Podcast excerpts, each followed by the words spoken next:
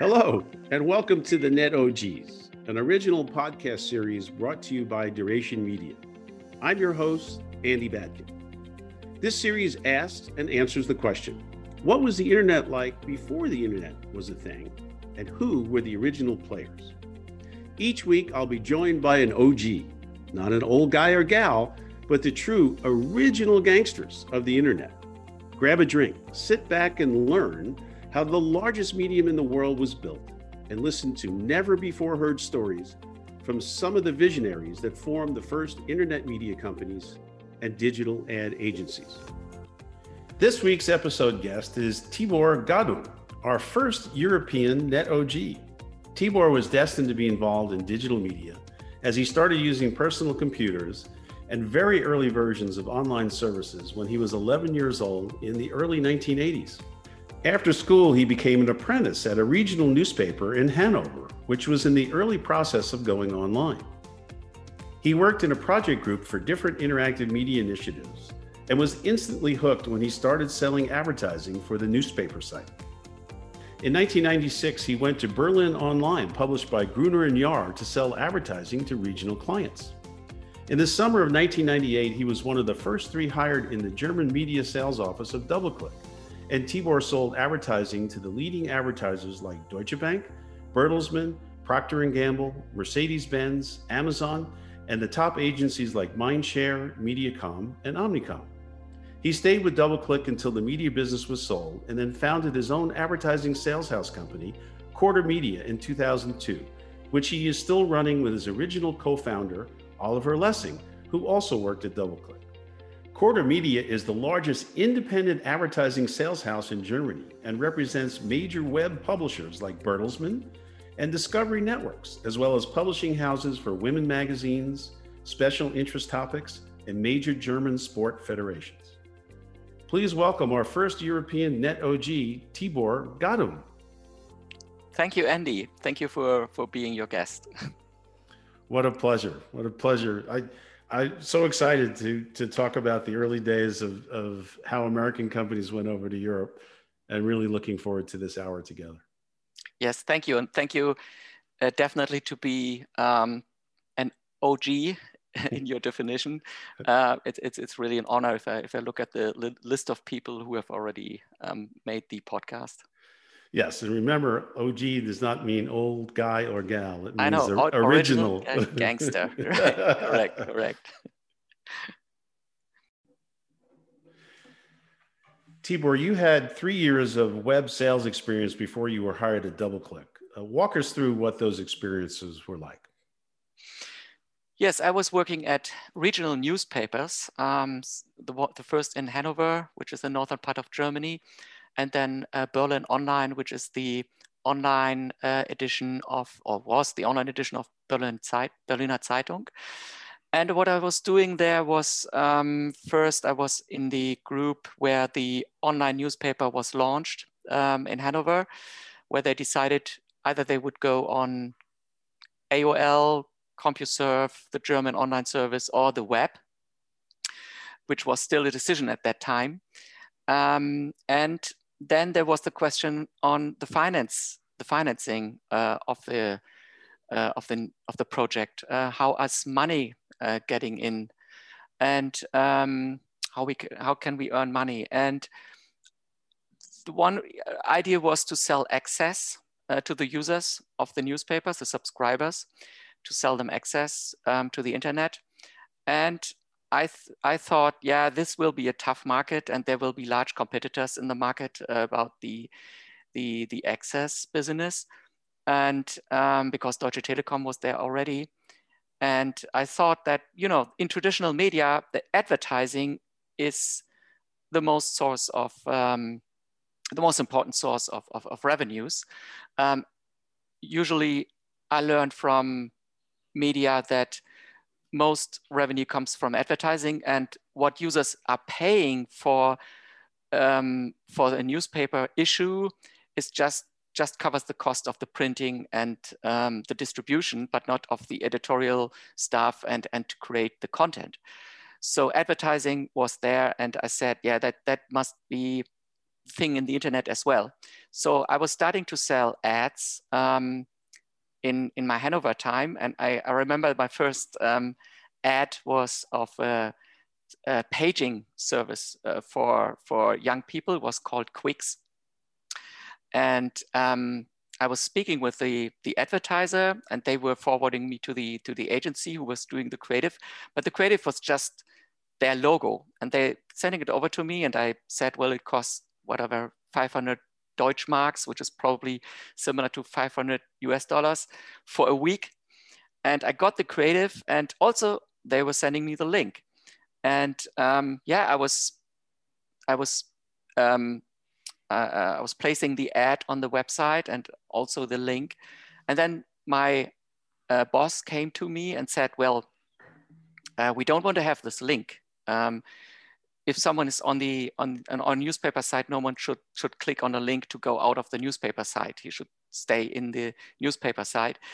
And but the advertiser, of course, wants to have the click um, to get users to their website. Uh, so they they didn't understand it at that time. Um, and I moved, then moved to Berlin Online. They were um, a little step ahead, but still, it was this was regional business they wanted to sell me to regional advertisers. Um, so auto dealers and hotels, the travel industry in the region, only around Berlin. And I found that this this industry isn't isn't um, isn't there already. So I wanted to go more to a nationwide um, sales house, which was then in 1997 1998, I was looking at going to a financial um, newspaper and magazine publisher in Düsseldorf. So I got the contract already to move over there. And um, my the, the person I was interviewing at, at this publishing house um, told me that, you know, Tibor, I just want to tell you that once you're here, I will not be here anymore. So you are signing the contract now, uh, but you will have another boss, not me. And I said, well, it was Arndt Groth, who then ran the, the, the, the, the office of, of DoubleClick in Germany. And I said, Arndt, uh, or Mr. Groth, I, I, I, didn't say his first name at that time already to him. So Mr. Groth, um, you are not, you will not be there anymore. So where are you going? Yeah, I'm, I'm going to a company called DoubleClick.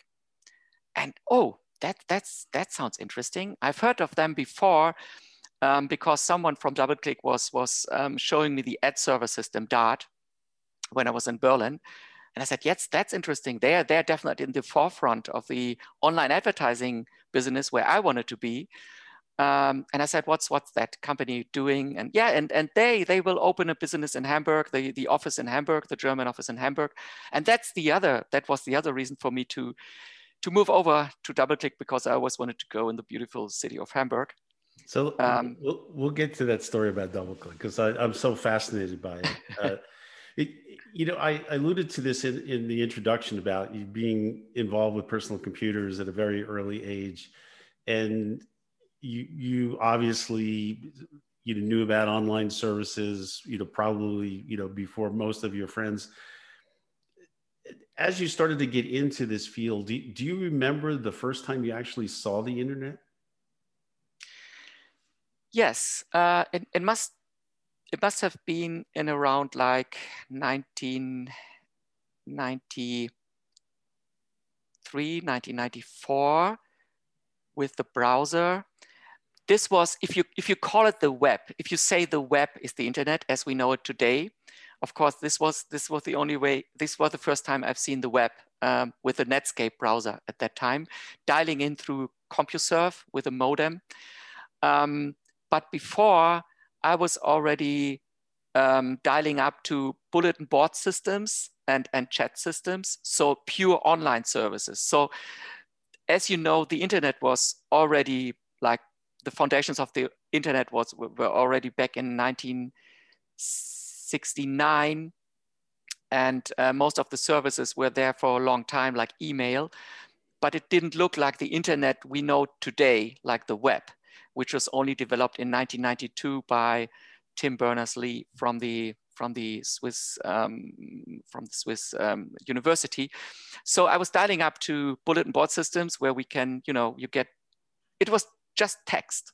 You know, you just can see text and you can uh, meet with people that are interested in your, for example, personal computer system you're using, or with, for example, hobbies you have, um, collecting stamps or whatever, uh, or uh, at that time games, um, uh, video games.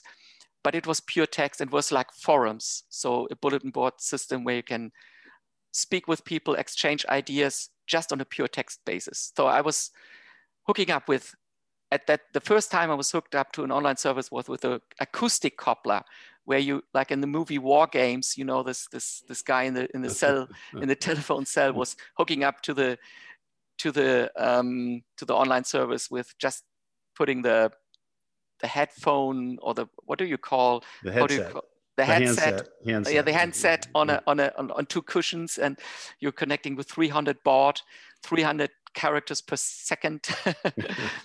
I was I was so, so early, um, and then 92, 94 probably the first time with a Netscape browser through CompuServe.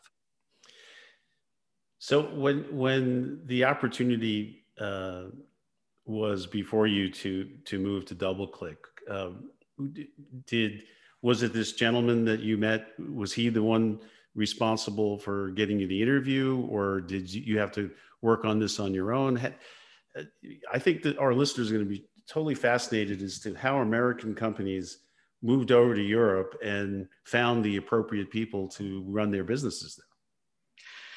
Well, I think uh, most most American companies coming to the US are using headhunters um, in Germany.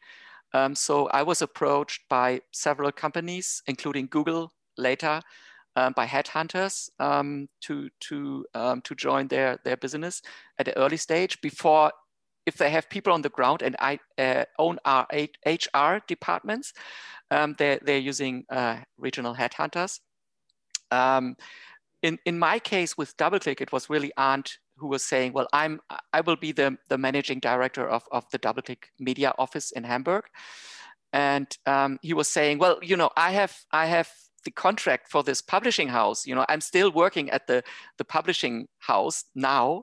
Uh, i will move over to doubleclick so i cannot do the interview with you for doubleclick because i was i was approaching you for the for the publishing house here. So um, he just gave me the name of barry salzman um, in new york who was running the international media business and um, say yeah you should send an email to barry and I sent an email to Barry, and I think his assistant, Megan, was her name. I remember she was um, replying to me and said, "Yeah, yeah, you you can come over to New York for an interview." Um, and I said, "Well, you, uh, it's my first time to New York, um, so uh, and so how does it work? Yeah, we are paying for your airfare and your hotel and everything. Um, Great. So um, you are meeting with the people and, and have the interview.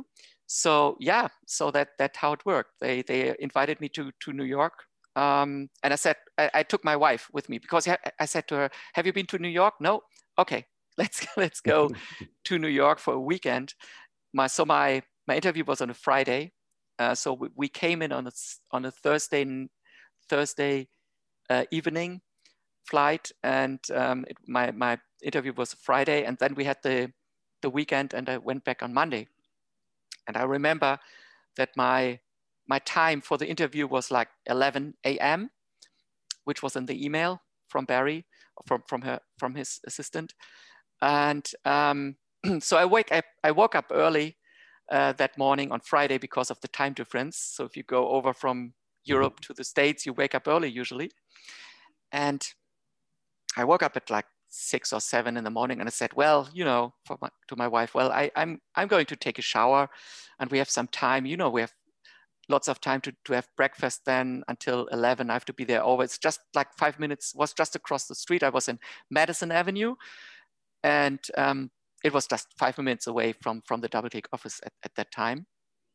So it was in Madison Avenue as well. And um, I was under the shower, maybe at like 7.30, 7, 7.45, and the phone was, was ringing in our hotel room and the assistant was uh, on, on the line. My, my wife took the phone and she said, the, she said, well, I just wanted to remind you that your, your um, I was asking my wife, what did she say? And she said, just, I just wanted to remind you that your, your meeting with Barry is at 8 a.m. So it was like in 15 minutes. and I was under the shower at that time. so getting out of the shower, jumping into my suit um, with a tie, blue blue shirt like like today, tie, blue suit, and um, like I was five minutes before eight. I was in the DoubleClick office, and Barry came to me and he said, and, and he had a polo and jeans.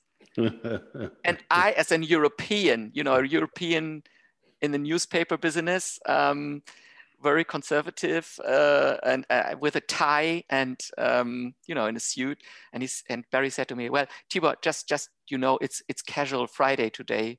That's why I'm wearing jeans and a polo." so this was really so, sympathetic. so what what was the the interview like? What, what kind of questions did he ask you? Yeah, I I think I had the the impression that he was just just listening and he the, the, the questions weren't tough. You know, it was like I had the the impression that they they wanted to have me and they wanted to be attractive for me it, it looked for me it looked like it was more like they were applying to get me in the company and not that i have to apply to work for doubleclick um, that that was my impression so he was asking me about what what have you done before and um, you know i was telling that i worked in the newspaper business and uh, but but really not not tough questions like you know what what do you know what CPM is and uh, things like that you could probably ask in a, in a tough interview. It was more like a like a informal conversation. Um, and yeah, he was asking what what was your first experience with the internet, like you now. Mm-hmm. Um, how long are you are you do you know the medium and um, which do you which companies do you know? But it was really really like um, easy and uh, very sympathetic. Well, there weren't very many people like yourself that had already had experience in selling uh, online advertising, correct? Yes, in Germany, probably I would say a handful people, or maybe not more than 50 people, um, probably selling advertising in in Germany at that time. Okay, so you finished the the interview. Um, did he offer you the job on the spot or did he say we'll get back to you or what was the how was it left when you left the room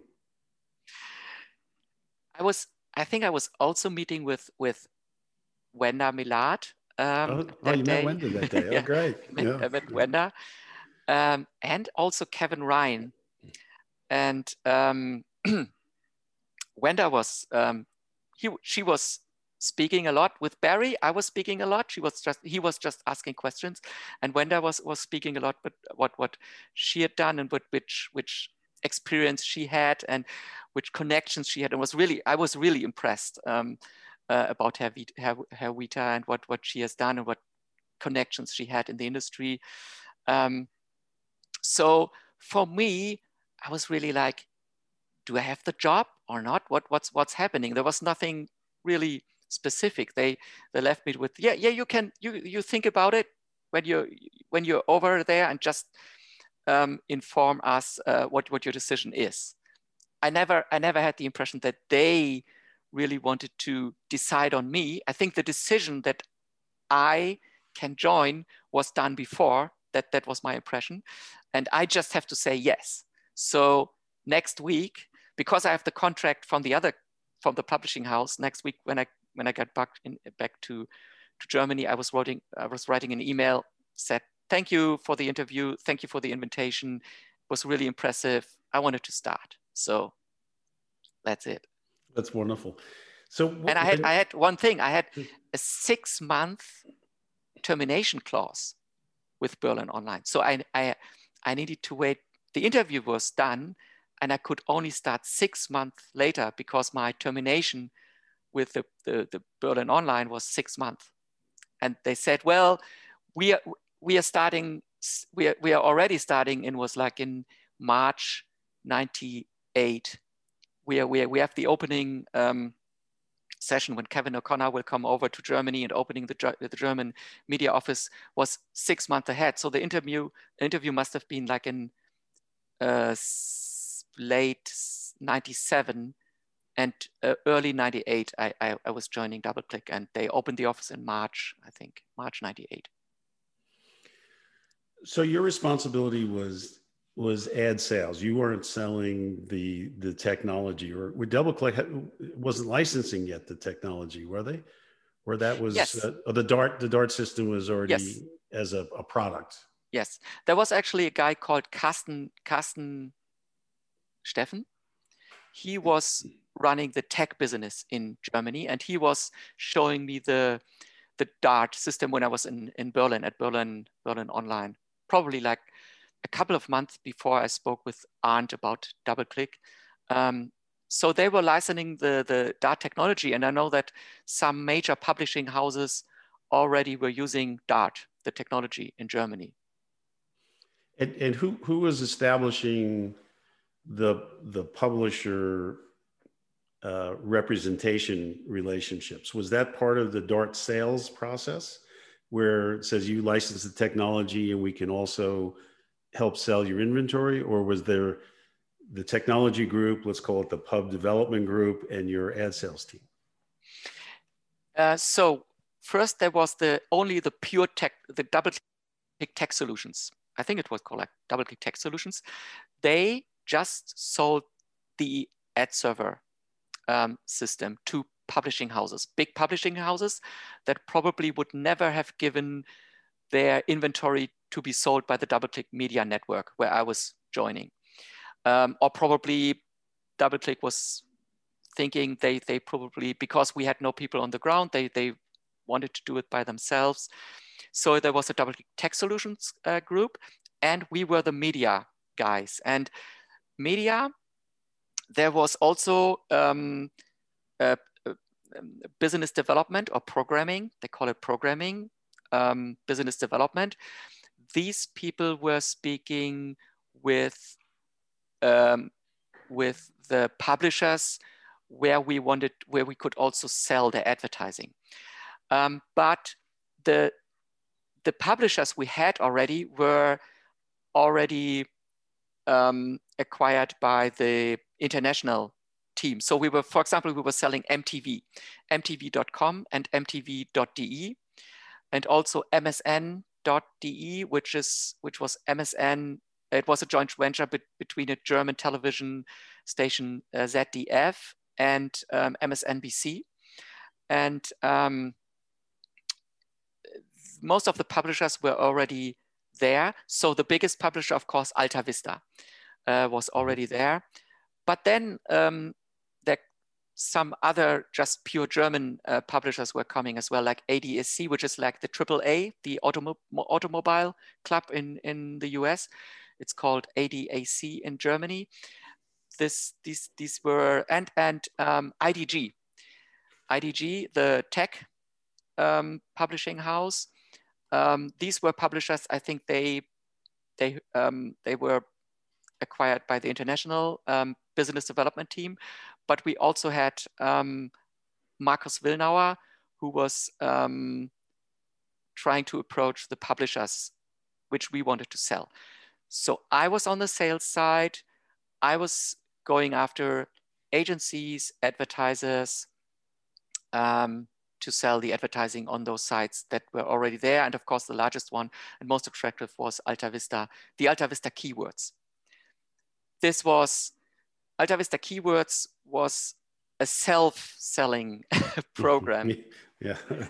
Everyone was, was calling, want to have the, like, for example, the, the keyword auction or the keyword auto or the keyword gaming or gambling.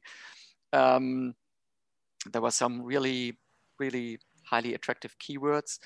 Uh, we were selling on a CPM basis, but I was more interested in selling branding um, campaigns on on those websites like the MTV, um, ADAC websites um, with um, display ads. Because yeah, I mean, at that time, of course, it was also display ads on Alta Vista. So you type in a keyword and then a display ad was uh, was shown, but they were paying on a CPM basis. So at that time, we were representing Yahoo in the states, and we had sort of a bifurcated approach uh, to the sales. The, you know, the, search keywords were were very easy sales, uh, as and the display ads, of course, were were the other the other side of it. Um, I'm curious if you had some of the the the similar issues we had. So there was a, one point where I remember that uh, MCI called us and said they wanted to buy the keyword Sprint, which was one of their competitors. And then they said, well, we also want to buy AT&T. And we were like, well, we, we, we can't do that. Right. I mean, so did, did you have that issue in Germany where, where companies were trying to buy their competitors keywords? Yes, yes, it, it happened. Um, I'm not sure if we did it at that time because I wasn't I wasn't really so so into it. It was more like generic ge- generic keywords like auction, for example. So there was eBay uh, and uh, Ricardo, which was a German um, uh, auction site. Um, and of course, they, they were fighting about the keyword auction. But I think I remember that we didn't do that. So we let, for example, we, we didn't let Ricardo buy the keyword eBay. Yeah, no, we had, yeah, we had the so same, we didn't do that. Yeah, the same thing, but but yeah. there were many companies that wanted to buy their competitors. So what what were the early, you know, ad sales pitches like to the agencies? Uh, and and how did you how did you know how to set what the CPM would be for those display ads? yeah, the CPMs. Um, we had a price list um, for the CPMs from the states, and we're just converting it into Deutschmark. Um, and we were using those uh, prices, and the prices in in the keyword business, the price was not discussed. It, they they paid any price at that right. time for the keyword. Um, for the display advertising on the other sites, we also had the price list. And also I remember that it was like 80 euro, 60 euro CPM, which is like converting to like today, maybe 80 US dollars, 60 US dollars, maybe one to one. And, and I really never, I really never had the discussion about the price. They were paying they're paying paying any price. Um, and I, I was remembering one time. I mean, there were there were deals. For example, uh, um, Amazon wanted to buy a key the keyword on Alta Vista. So if you type in a book title, then on the second page there should appear buy this book, buy the book, whatever at uh, at Amazon. So I was I was there, and they wanted to pay only cost per order. So they wanted to pay only if the book was sold and cost per order. And I said no, we have it's it's it's it's a CPM model, and we never we never got to a deal because they wanted to buy only on CPO, and I was saying it's it's CPM. This was one discussion I remember um, but well, prices prices did, was was really never an issue. Did the agencies in the beginning understand what the internet was? Did you have to explain it to them? Well, I would say the I mean display advertising was quite easy to understand because it's like if you have a print mm-hmm. medium and the internet is just the same, you have an ad on the on the page. What was probably problematic was the the, the counting, the reporting.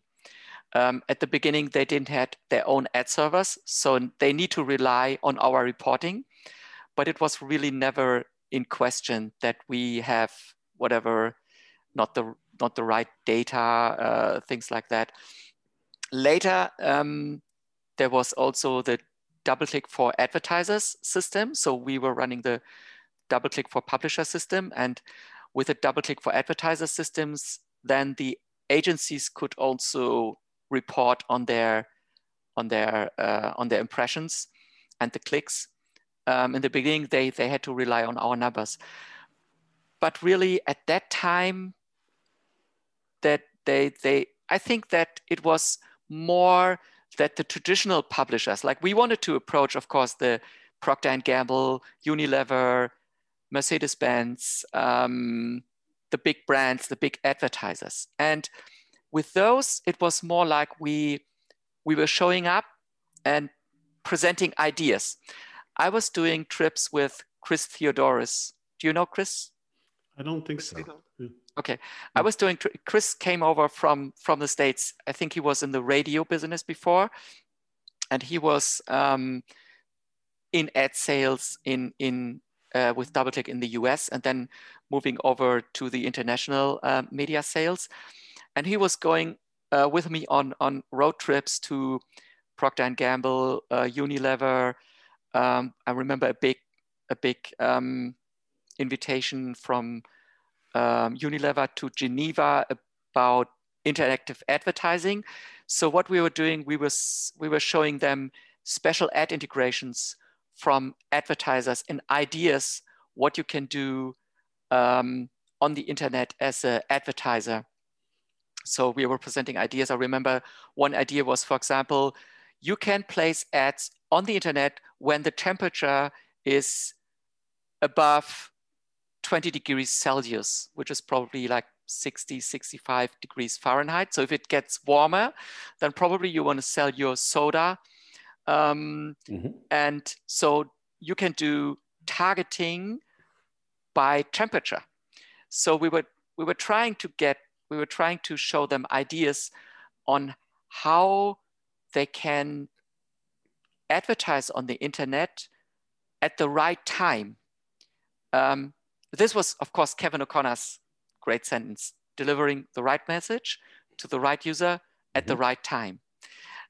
And the, this, this idea, we, we, we tried to make, uh, or we were making um, scenarios where we can advertise their product, the, the, the product will be advertised at the time users need it the, the product. So for example, with the, with the weather, if the temperatures get, get higher, for example, also for air conditioners, if the temperatures get higher, you probably think about buying an, an, an air conditioner. So these were ideas, but it was really hard to get those traditional publishers. Um, I had a, a, deal with Deutsche Bank. This was one uh, big deal on, on Alta Vista. And I remember another deal with uh, Books Online but Books Online, a Bertelsmann company, was an interactive, a digital um, venture, pure digital venture. But to get the Mercedes-Benz, the Volkswagen, uh, Lufthansa, the big brands on the internet was, was really hard. Most advertisers were um, companies from the new economy, as we call it. Right. So they were they were stuffed with um, money from the from the stock market, and they were spending their money in advertising to get um, to get subscribers, users to their website, to raise their company evaluation. So they got money from the stock, spend it into advertising to get more users on their website, and then hopefully they can sell their shares or they have a good a good story. So it was kind of I think most of the money DoubleClick was getting was from from the stock market companies from yeah, the venture backed companies that yes, were advertising yes. for sure. So um, th- that's going to be a good segue to to the crash, and we'll get to that in a moment. But when you sold the the big brands like you know Mercedes, did you have more success going to their agency or going direct to the brand themselves? It was all agency. it was all ages. But sometimes we, yeah, we tried, we tried to get to them, but it was really hard. It was really hard for them to understand what we are doing, to build up trust for the new medium. Um, and of course, I, I got the feeling that those people in the marketing departments of those companies were you know, they were so much into their numbers um, with traditional media and trying to convert their metrics and their KPIs from the traditional media, like net, was it in television, the net reach, um, GRPs, gross gross rating points. How's it how's it called in, in GRPs? The how, how many users, how many net users can I reach in a week with my message? how can this be translated in the in the um, in the internet and, and, also a lot of television advertisers at that time we didn't have so much um, video content or video possibilities to to have video. These advertisers we're approaching were really really strong in television. And with the banner ads this was really hard um, to get like videos or spots tv spots traditional tv spots uh, to the internet uh, because of like at that time download times and most of the content was just text and images, still images, and not video like today you have with YouTube and and you know all the video content you have. This was really a challenge to get those like Procter and Gamble with a household program, a household product. How do you can how, how can you get them without a video uh, possibility to the to the internet with with a banner ad? This was really hard uh, was really hard uh, for them to understand. Yeah, we saw lots of couponing in the beginning. You know that were part of the banner. Click here for. It was more like more direct marketing. Then it right. looks like more like a direct marketing. Well, most thing. of the, yeah. most of the advertisers saw the internet as a direct, you know, marketing yeah. campaign. Um, yeah. I, I, just recently interviewed Andy Pakula, who ran the uh, our digital agency that was representing Yahoo, and and um, he had come up with what we call the Pakula formula. So he felt that there was the the way to to model this was that you paid a CPM for the brand, so someone to see your brand, and then if they clicked on it, that you would pay another fee for for that.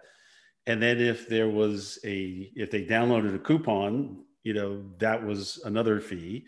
Uh, if they gave you their name that was another fee you know so yeah, yeah, uh, yeah. and it was really all direct marketing uh, approach. And you know of course when you see the internet today everybody thinks about um, you know the that opportunity to to um, look at that money did i that money i just spent did that lead to a sale right? So yeah yeah. Um, I think Andy was right, you know, in the beginning though, but it was so difficult to to to sell advertising in the beginning to people who didn't know to start to tell them this is continuum pricing that you were going to have. So CPM became, you know, the, the you know the pitch.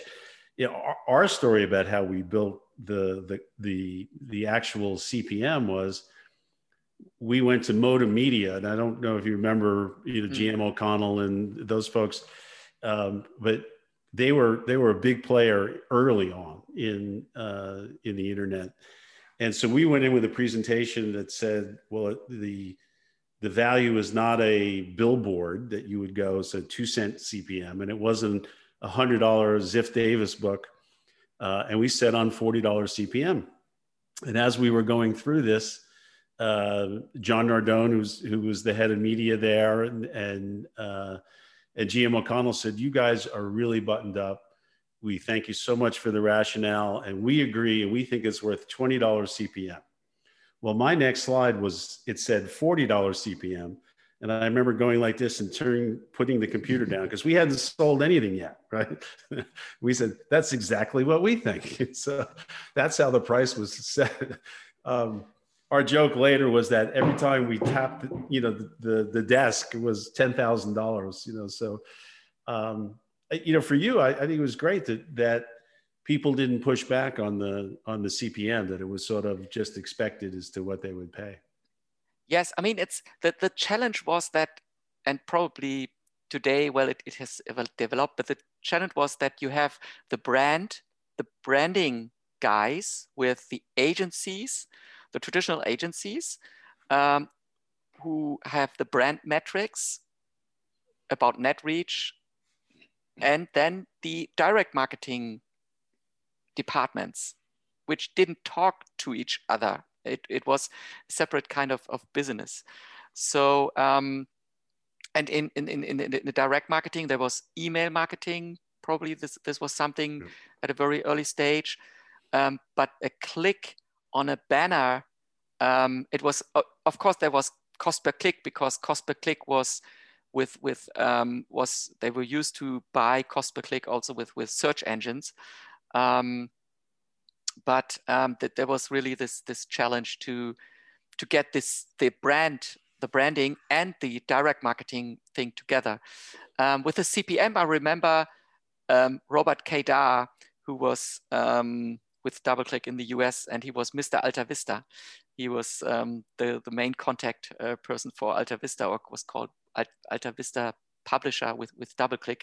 He was handling the, the Alta Vista uh, account. And he was showing me how to get down the CPM, how to minimize the CPM in a, in a spreadsheet. Yeah, you can have like a banner with 60 euro and um, something else with 20 euro. And then you have text ads for $1, like millions of text ads, which brings your CPM down to five euro.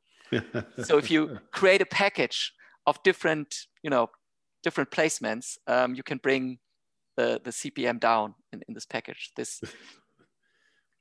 Well, if you if your original publisher had his way, nobody would have paid for clicks, right? Yeah. I want to take a quick second to thank our sponsor, Duration Media, an ad tech software company that creates revenue generation solutions for publishers. Duration Media finds, mines, and monetizes only highly viewable ad impressions, which finally makes a product that's good for publishers and advertisers. For more information, visit their website at durationmedia.net.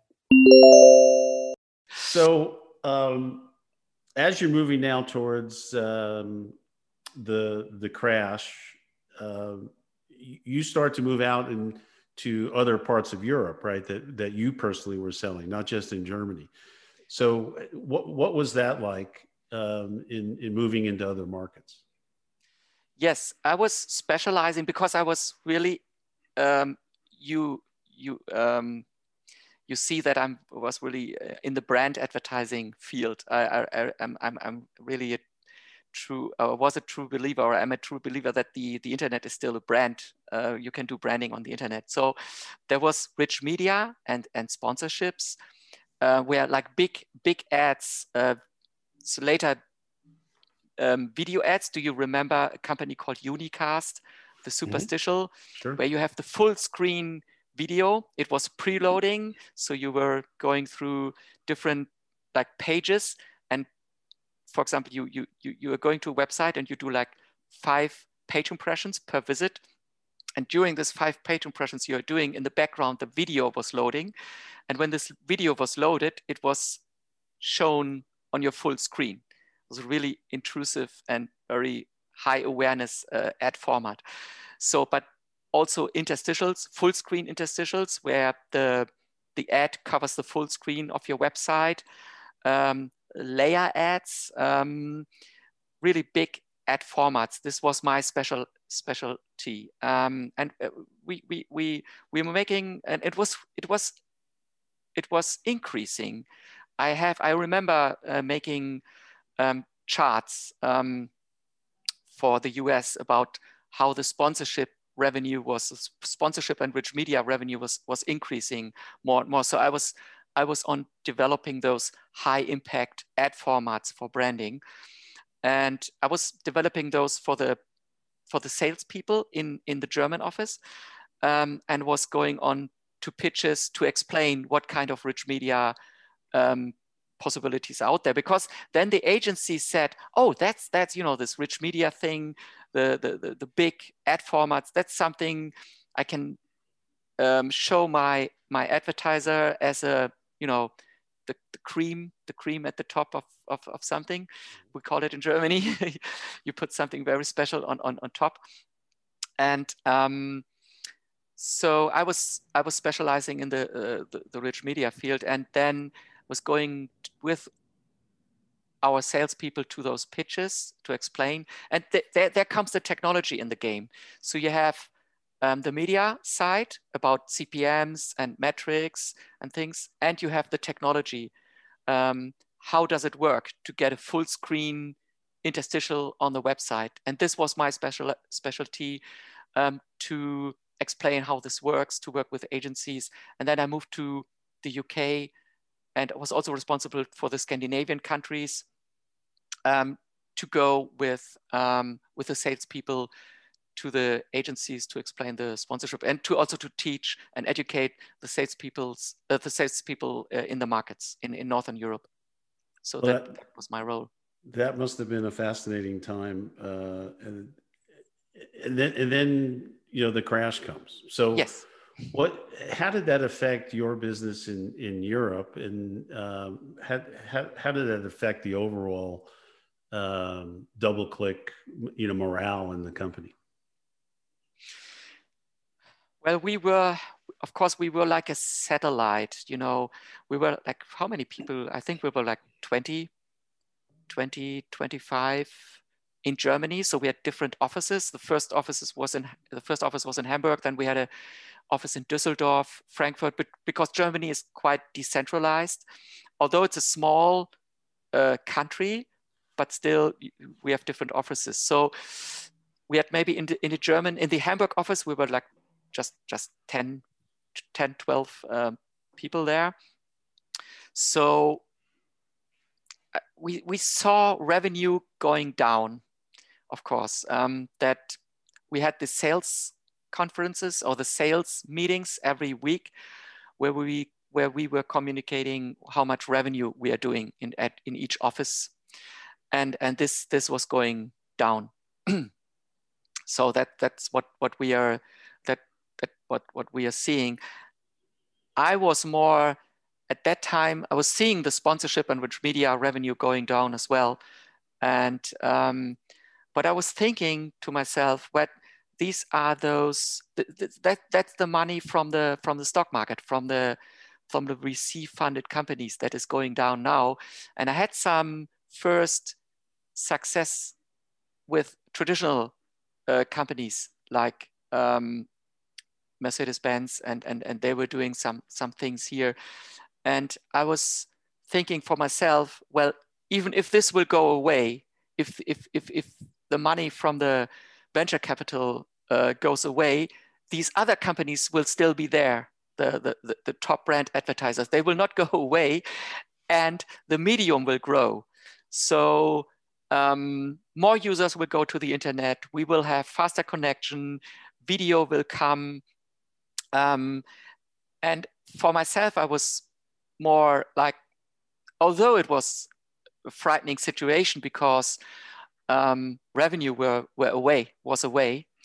It never went to zero, but it was really low. And um, it must have been, we had cut, cuts, job cuts in the US and also in, in the German office, but probably we was just 15 people and like five people have to leave the office uh, at one day. So it wasn't so, for me, it wasn't so drastic. Um, I, I, I, didn't see the, the cuts um, so dramatically. Um, and I was in my own world uh, where I say, well, there is, there is hope in the future, even if it will go away. I'm, I still trust in that advertisers will still be there, the internet will still be there, users will still be there, and it will grow as more and more people will go to the internet and advertising is a key a key thing of economy. Without advertising no one will sell something. It's a, it's a very important thing for for for the economy. So i was that I was, was an astute vision because when you look back the companies that were successful or, or successfully got through the crash were the ones that that knew that the audience was still there, that people were still using the internet. So the smart brands like Mercedes that you, you just mentioned, um, probably because of your prodding, right? to say, hey, the the audience hasn't left. You can still, you know, promote your brand successfully.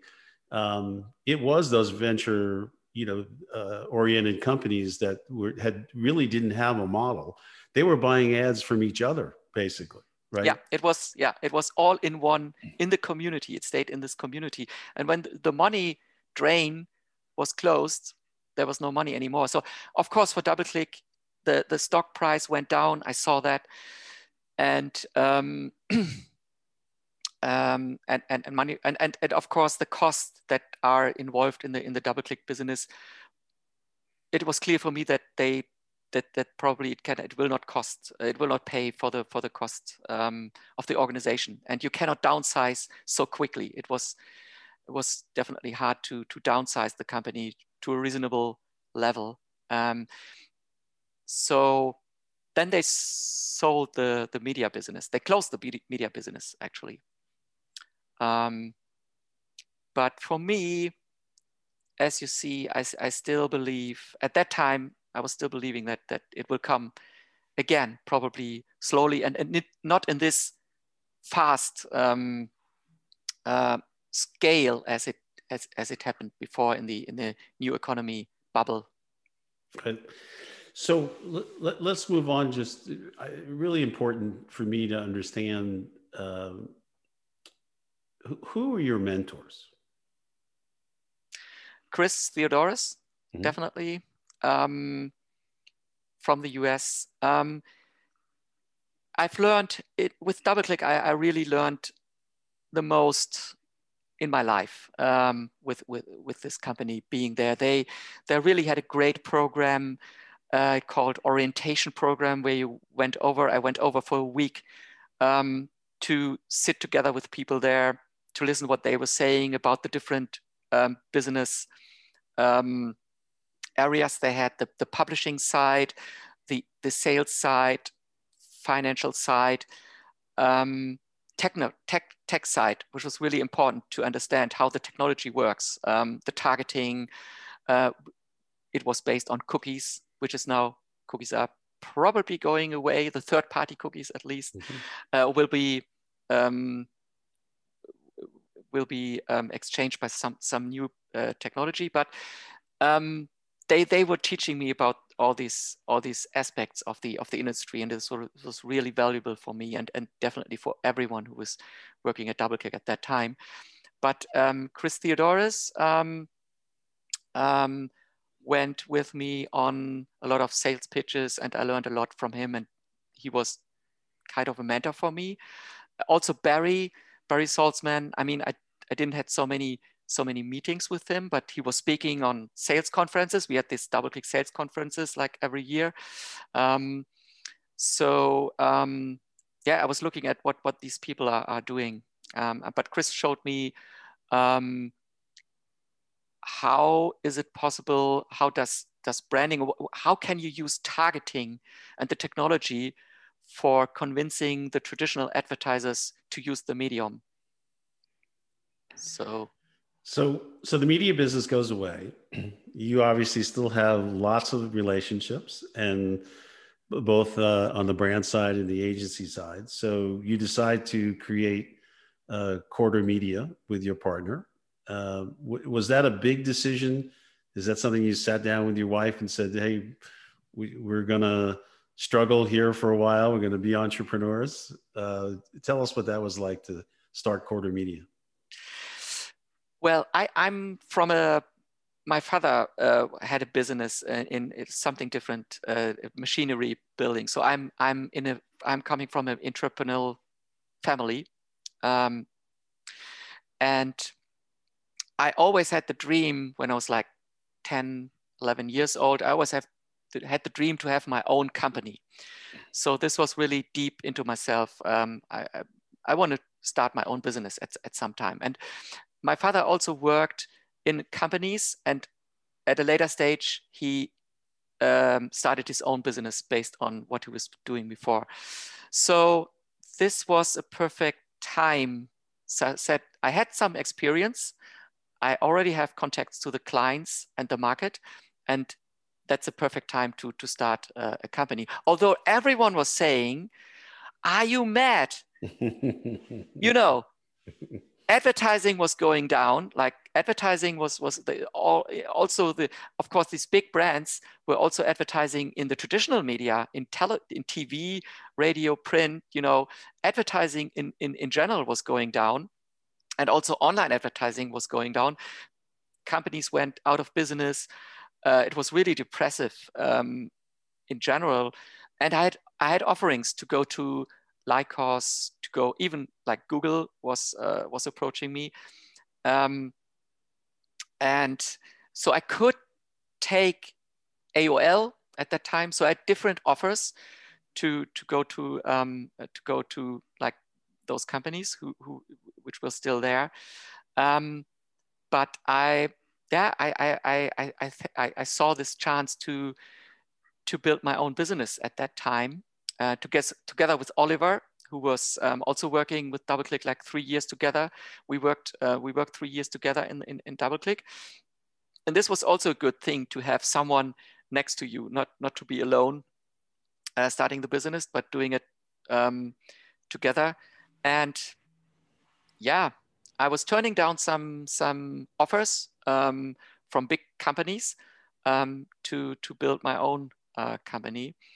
And um, my wife, at that time, we had one, we had a, uh, we had a daughter, um, which was two years, and my son was born in 2002. So going to have two children at that time, and that's that's really, you know, with two two small children, everyone who had children at a very close together, like two two years together, know what I'm talking about. And then um, starting a company uh, was really challenging, but I, I was so convinced. And the first, the first um, month, even we had, luckily we had some publishers um, who were on the DoubleClick network and didn't want to go to the company which DoubleClick was sold to. The DoubleClick media business was sold to a company called AdLink in Germany. And we had the offer to go over to AdLink but AdLink, first they had the office in a very small city. I, I didn't wanted to go there. It was like, no, no, no. They had a sales office in Hamburg, but in the contract, I, we said, you know, how's this, you know, this, this contract will look like? And there was no possibility to have Hamburg as our first, um, as our, um, the place where we can work. It was not um, um, concrete enough. So um, yeah, so we had some clients from the publisher side, and we had the relationships relationship to the to the agencies. And for example, eBay uh, was buying at that time um, because they were still there. They survived the the crash, and Google was starting to buy um, advertising, display advertising as well. So we had advertisers who were buying, and we had some publishers. So the business was running from the from the first days, and we were profitable. And, and technically, they were to serve the ads. They were still using the DoubleClick technology, right? That was in place with those publishers, right? We yeah, actually, that that that's a good thing because the DoubleClick we we were calling DoubleClick and said we can we use the ad server, and they they were doing such a high price, the CPM, because we couldn't commit to a for example, like 10,000 US dollars per month ad serving uh, or 5,000 US dollars per month for ad serving. We, we didn't know how much, how, many, how many ads we were, we were serving. Um, so they were making such a high price for the ad server so that we decided to use um, another ad server, a free, it was a, uh, how do you call it? Uh, uh um, Open PHP source? ads, open source ad Mm. server, PHP ads new. Um, PHP ads was an open source ad server.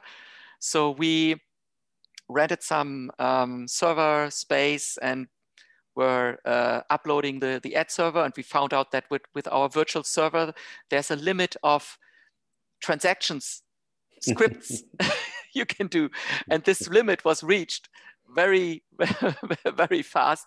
And then no ad was delivered anymore. So it was stuck. And the, at that time, all the ads, the, the, the tags were um, JavaScript, um, uh, uh, uh, tags. So it, the sites were stopping to, um, sites were crashing. Um, so then we need to open the, the script thing and things like that. So we're running some uh, our own ad server system. Then another, uh, after PHP ads, we were running a system called AdWord Pro, which was also used by Casale mm-hmm. sure. uh, in Canada. Um, but then some some time ago, some time ahead, we're we're switching to to use Dart as well when we have built up our um, our volume. Right. So you you you hit the ground running. You had a, a five year great run, and then you decide to sell the company. Was that uh, because someone came and knocked on your door, or did you and Oliver look at each other and go, "Yeah, it's time. We should we should just sell this." Yes, it's um, yeah. We were we were on a fast growth uh, track, and we were all owned own finest. We have no VC um, in our back who wanted to exit or think it was all our own money and and and um, the money was generating from the from the profits we made. So there was no from from this aspect uh, there was no VC or no need to sell the company because of financial reasons. Um, the idea behind getting hooked on a, on a big publishing house. So actually it was the publishing house where I turned down the contract when I went to DoubleClick. I turned out the, you know, you know, I turned out down the the the contract to go to it. Holtzbrinck is the name of the of the publisher, and I turned down at that time. But then um, we were we came into discussions with them um, because we we are independent sales house, so it's all third party. We don't own media. So there were other sales houses in Germany who were around us in, in competition with us um, from traditional medias who have owned media and also third party media.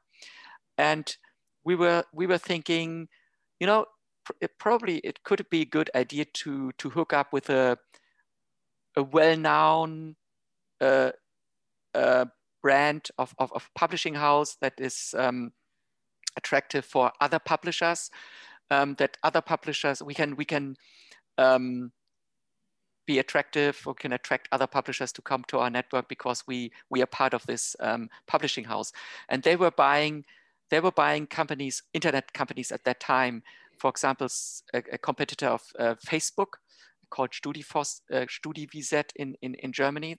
They, they bought this um, um, social media company and they were buying lots of companies.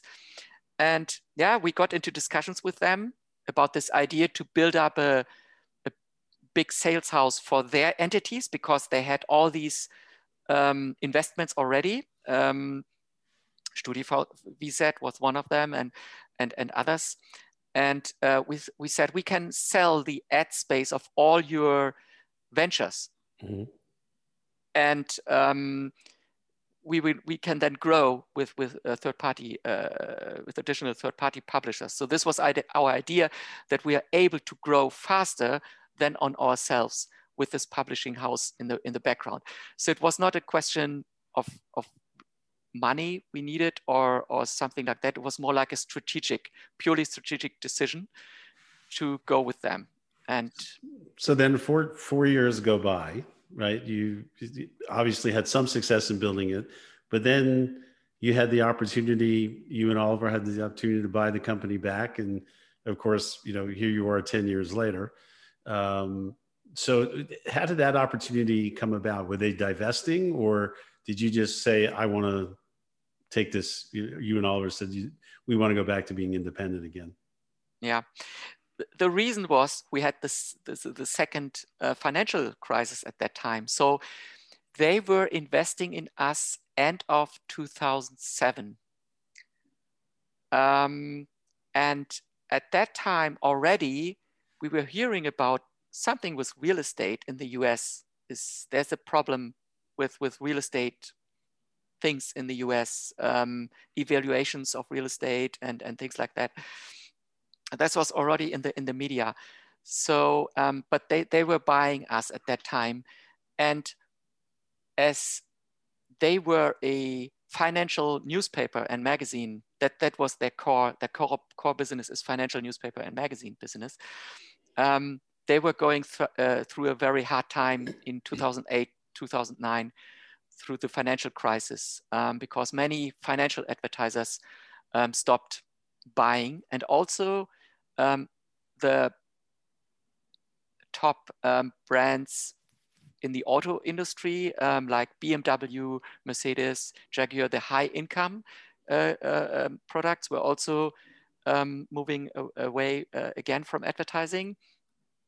So they were they, they, they had a, a challenges um, with, with this um, financial crisis within their group. And they made some changes uh, in their shareholder um, uh, that we were on a different business unit where we couldn't get to the synergies we wanted to get. So mm-hmm. the because the all the ventures were in the other um, at the other shareholder they, they were split up somehow and there was no way for us to to build this what this this all big sales house with them uh, at that time. So the strategic thing went away, the idea, and um, of course, business also for us, business went down at that time because the we had a lot of um, business from auto um, publish from auto advertisers, which which also went away. So during that time, business was was uh, low for us as well. So they offered us, or they they they wanted to sell the company to third parties, but they then at the moment at the end they they offered it to to sell it back to us to the original founders. So unfortunately, we're we're getting to the end of our time here. So I, but I do want to cover a few more things. Um, so fast forward now, you, you get the company back, you start to to build it on your own again. Um, and here we are 10 years later, you're the largest independent sales house. Um, uh, an incredible accomplishment. Uh, so let me ask you that a, really important question because it's a fascinating career that you have. What do you think your biggest accomplishment was or has been in your career so far? I think to build up a an organization where publishers can monetize their ad inventory at the highest possible price and to maximize their advertising revenues. Um, with a sales organization, so we have sales, we still have salespeople who are selling insertion order and also private auctions. Um, and we have a technology that is a holistic system where only the ad is being served that delivers the high price at the, the highest price at that at that time. And to be able to offer this solution to publishers. Um, because I think publishers, that, that's, it's, it's really important for the society to have um, independent publishers, um, a variety of publishers on, on, on, on, on, the, on, the, on the internet um, where people can get different opinions, different informations, and not a monopoly of um, um, content that is only delivered by like a number of uh, big companies. Um, and we have a variety of, of, of, publishers, which we can support with, with our technology and with our uh, solution. That's, and we have built up this, especially in the last six, seven years. Uh, the technology came uh, again and was very i mean you are in the in the field as well uh, mm-hmm. with um, duration media um, where it's always the question, how can you maximize the re revenue for, for, for publishers? And that's, that's what we are doing. Yeah, no, we certainly uh, agree. In, you know, I um, just wrote a, what I call a rant that uh, uh, Bruce Branford, who's our chief media officer, uh, toned down a little bit and uh, wrote in Digital Content Next. And it was really a call to action, I think, for the community is that the triopoly, um, Google, Facebook, and Amazon, uh, in, in, a recent article in the Wall Street Journal and other now own 90% of the ad demand. Um, I have nothing against companies becoming billion dollar companies, trillion dollar companies. Uh, I've been an entrepreneur all my life. Um, but I think the point that you just made is really an incredibly valuable one in that we all need to do what we can to protect uh, and, and, and make sure that independent uh, view and journalism exists. Um. And to find ways to, one of the major ways is to keep them healthy and operating, you know, with, with revenues. So I, I, I'd love as we, we finish here is that if you can expand on that point and then um, tell our audience what what you think the the future of social and digital media is.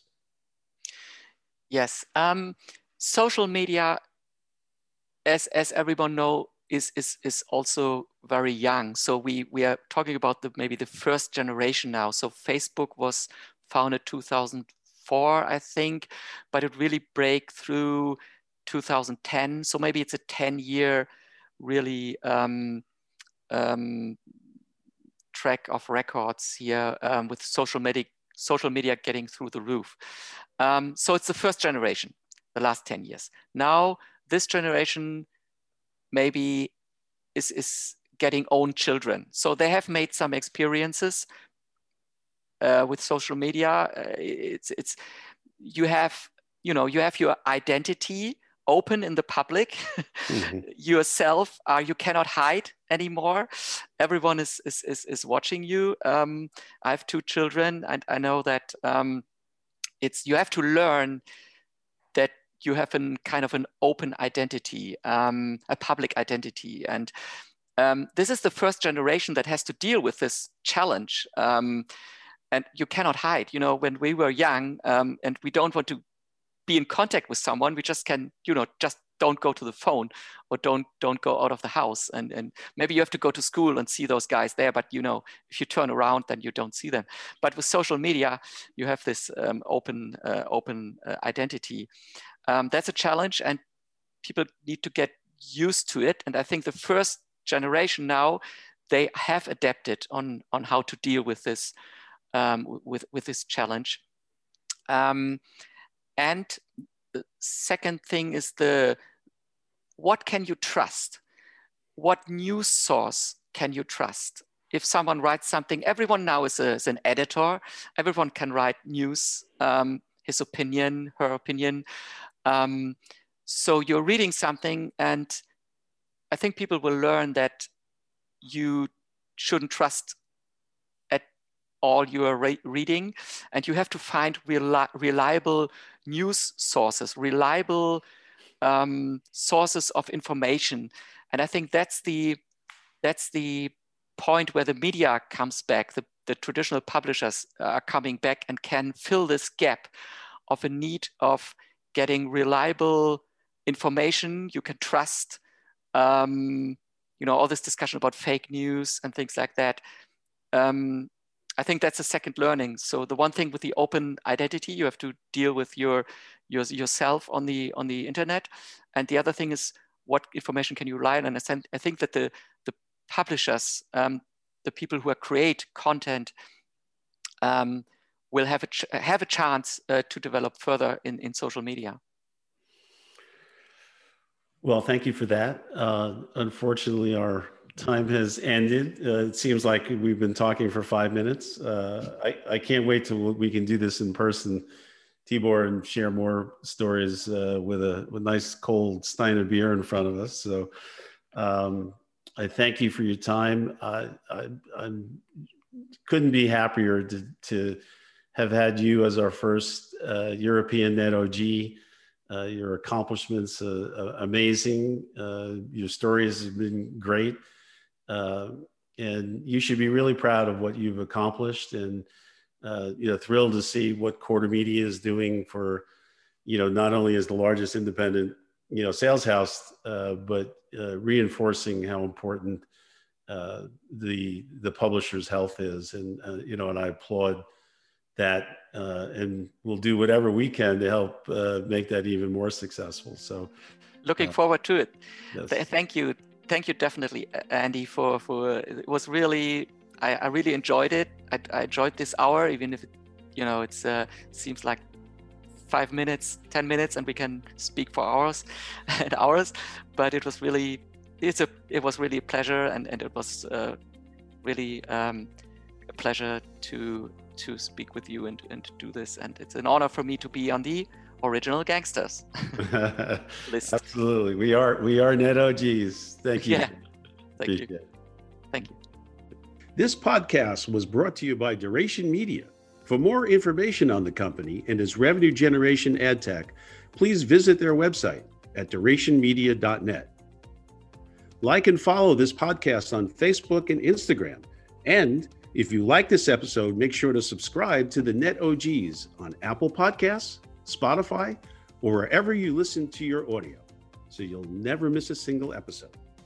Stay tuned for more interviews with net OGs from companies such as DoubleClick, New York Times, Modem Media, 24 7 Media, Yahoo, NFL, SuperBowl.com, and many, many more. To see the full list and learn more about the net OGs, visit our website at thenetogs.com.